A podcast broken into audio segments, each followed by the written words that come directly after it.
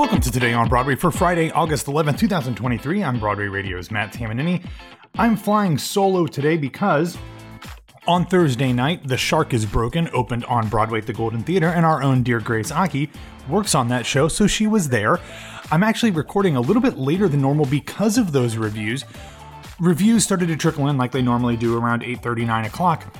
But as I'm recording here at 11:08 p.m. Eastern Time, did They Like It just put out their review recap with little blurbs from all of the reviews, but the New York Times still has not published its review. So I, it's a little strange. We're going to do this a little bit differently than normal because we don't have the Times. And that is, of course, the paper of record, despite the fact that many people don't think that it should be. It is the one that moves the needle the most. So we're going to have a review recap, but we were kind of waiting until the Times put out their review and they just haven't done it yet. There really wasn't a whole lot of other news that, that came out on Thursday, so it'll be a pretty short show, but we will focus on those reviews.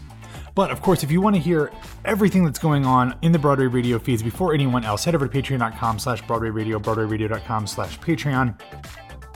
I am doing daily travelogue updates of everything that's going on on my trip. I did one specifically about Once Upon a One More Time and some of the things that I wish they had done differently because it's a show that I love, but I don't think is going to be hanging around on Broadway for too much longer, which really makes me upset. Then Grace and I did one uh, walking back to the train after we went and saw one of our favorite bands, Cowboy Mouth, on Wednesday night. And then on Friday, I will talk a, little bit more in depth about the shark is broken. I'll talk. Uh, I'll give my general thoughts here after we do the, the other reviews. Um, then I'm going to briefly talk about a workshop that I saw called White Rose. I can't do a review for that because that was not for review, but I'll just tell you a little bit about it. And then I went and saw the uber intimate Uncle Vanya. So you'll hear about all three of those things in my next travelogue episode if you head over to Patreon. But of course, we are going to start with The Shark is Broken, which opened up on Broadway at the Golden Theater on Thursday night. As we've talked about before, the show was written by Ian Shaw and Joseph Nixon. Ian Shaw is one of the stars of the show as well, and he is playing his father, Robert Shaw, who was one of the stars of the film Jaws. The other two people in the show are Alex Brightman, who plays Richard Dreyfuss, and Colin Donnell, who plays Roy Scheider, two of the other main stars of that show.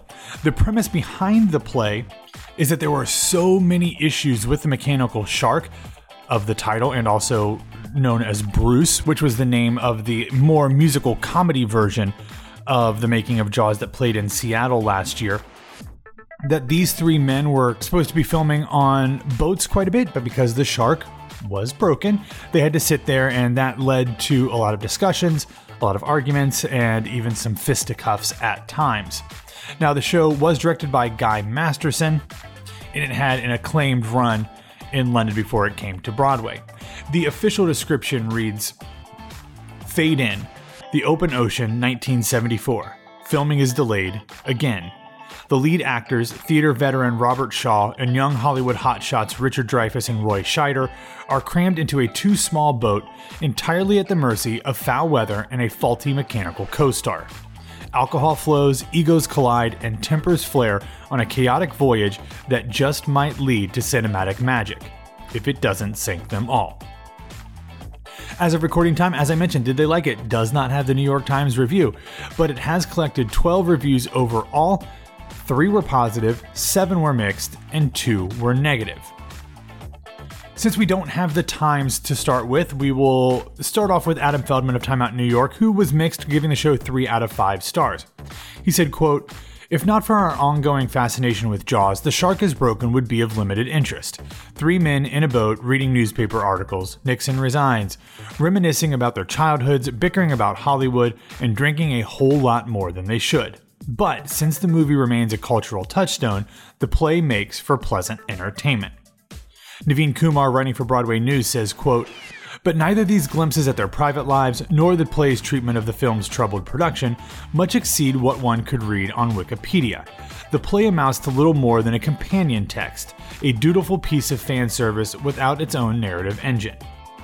Let's go to one of the ones that is positive, and that's Charles Isherwood of the Wall Street Journal, who said, quote, Slender though it may be at a crisp 95 minutes, it holds one's attention in no small part because the actors playing their more famous counterparts are so superb, giving performances that practically capture the personas, mannerisms, and idiosyncrasies of Shaw, Dreyfuss, and Scheider, at least as documented in various books and movies about the making of Jaws. Dalton Ross for Entertainment Weekly was also positive, saying, quote, And while for the characters themselves, being stuck on the boat is presented as some form of intolerable torture, for audiences, it's definitely a wild ride worth taking. Chris Jones, writing for the New York Daily News, was one of the negative reviews, saying, quote, Alas, the show doesn't deliver much at all. Not only is the low stakes script dull and pedestrian, but the characters change not at all, despite the premise of three wild men sitting on a boat, waiting not for Godot, but sharks and Spielberg. Robert Hofler was also negative writing for the Wrap, saying, quote, Fun summer movies are being turned into dreary summer theater this August. The tone deaf Back to the Future musical is now followed by The Shark is Broken.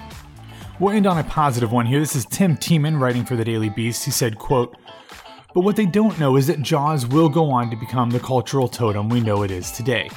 And it is in the humorous and profound gap of past and present, known and unknown, and ignorance and wisdom that The Shark is Broken wittily excels not just as a clever time capsule, but as an examination of male bonding and competitiveness, ego, frailty, fame, and filmmaking. Which is to say, you don't miss the shark for one second. Now, when I did my travel log after having seen The Shark is Broken, I obviously couldn't talk about it. But I do think there's a lot of truth in both the positive and negative reviews for this show. To me, you don't actually have to know much about Jaws at all. If you are a human being living in the world today, chances are you know what Jaws is about. It's about a shark that attacks people on a beach and ruins a summer. That's really all you need to know from the film. But what's more important, I believe, is actually knowing the context of how this play was written. Not only that Ian Shaw wrote it and stars as his father, but also that it was inspired by the fact that Ian found his father's drinking journal that he kept not only in life but specifically while filming Jaws. And this was not because he just wanted to write down every drink that he had, it was because that he acknowledged that he had a drinking problem and was trying to deal with that. And we know that he died just four years after the, the film Jaws was made. It adds a little bit more context to what Ian Shaw was trying to work through when writing this show. So to me, there is a very profound melancholy, but also sweetness to this show that I don't think is as pronounced as it could be. I think that we could have a very different type of show where this is a very hallmark look at Ian Shaw's father.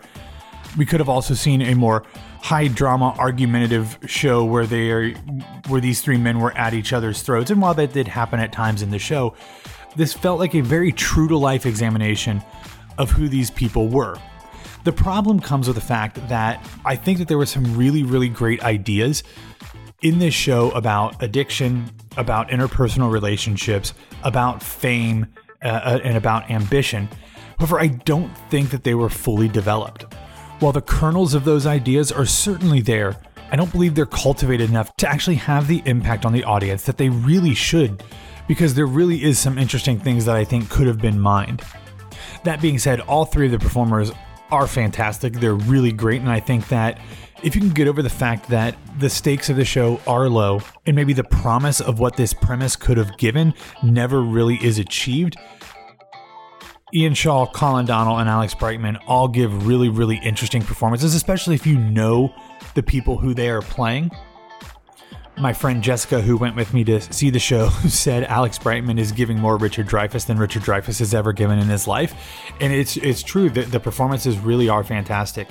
So, to me, I was positive to mixed rather than mixed to positive. I, I, think that there's a lot to like about the show. I do wish there could have been a stronger hand either writing the script or directing the show that could have pulled on the threads that were the most interesting and most compelling a little bit more because right now everything feels very even and I don't think we really get the emotional impact that we should have from a story like this. Anyway, if you would like to read all of these or other reviews, we will have both of the review recaps from Broadway World and Did They Like It in the show notes. The production of The Shark is Broken also released some highlights, so we will have highlights of that if you want to take a look and see exactly the type of performances that these three men are giving on a nightly basis at the Golden Theater. I highly recommend you check that out. The only other news news that we have is the fact that Wicked has announced that Jake Peterson will be joining the company as Boq. Jake is coming directly over from the company of Parade. He will begin performances in the role on Monday, August 14th. He'd previously played Boq on tour. I, I actually saw him on tour when Wicked came to Orlando earlier this season. He's joining Alyssa Fox as Elphaba, McKenzie Kurtz as Glinda, Jordan Litz, who was Fiyero on that tour with Jake Peterson. John Dossett as the Wizard, Tony Award winner Michele Pawk as Madame Morrible, Kimber Elayne Sprawl as Nessa Rose, and William Youmans as Dr. Dillamond. Michael Wartella will play his final performance in the role on August 12th. And then we have two feel good recommendations, one from me and one from somebody else. The first one is the one from me, and this is a new music video for the song Building Momentum from the Broadway bound musical How to Dance in Ohio. We've talked about this show before it is going to be coming to the Belasco Theater starting performances on November 15th. All right, even though Grace is not technically here for today's episode, she is here in spirit because she actually physically is at the Golden Theater for the opening night of The Shark is Broken. But Grace, you are here while we're recording. And because you're at The Shark is Broken, you had a very special feel good recommendation that you wanted to share with everybody on today's special occasion of opening night. Yeah, so famously, as I talked about before, full disclosure, I do work on the show, but it is near and dear to my heart for, for many, many reasons. And one of which is that one of the stars, Ian Shaw, who also co wrote the book uh, for The Shark is Broken, um, it's, it's, he's playing his father. It, we've talked about it before on the show, but I just want to highlight that Robert Shaw, Ian Shaw's father, who he's truly written the show about, his birthday was August 9th. And um, in commemoration of that and for opening, they've included this letter from Ian all about how he discovered his father's um, drinking journal, which he found both painful and brave, but also gave him the insight in 2017 to write this play. Um, and in the last part of it, and you'll see it on their Instagram handle as well, so we'll, we'll link that in the show notes, but it's included in the program now uh, for the playbill that uh, there's this really lovely photo of little tiny Ian Shaw visiting his dad and Bruce, the shark, on the set of Jaws. It's it's just a really sweet love letter uh, piece, and I really appreciate when the playwright is able to articulate something that means so much to him, especially when it's like a family connection and also the, the people that help bring it to life. Um, so, yeah, that letter is included here. All right, that's all that we have for today. Thanks for listening to Today on Broadway. Follow us on Facebook, Twitter, and Instagram at Broadway Radio. You can follow me anywhere at BWWMatt. Don't forget to head over to patreon.com slash Broadway Radio or BroadwayRadio.com slash Patreon to hear all of my travel vlogs for the rest of the weekend while I'm here in New York City. All right, everybody, have a wonderful Friday, a wonderful weekend, and we'll be back to talk to you on Monday.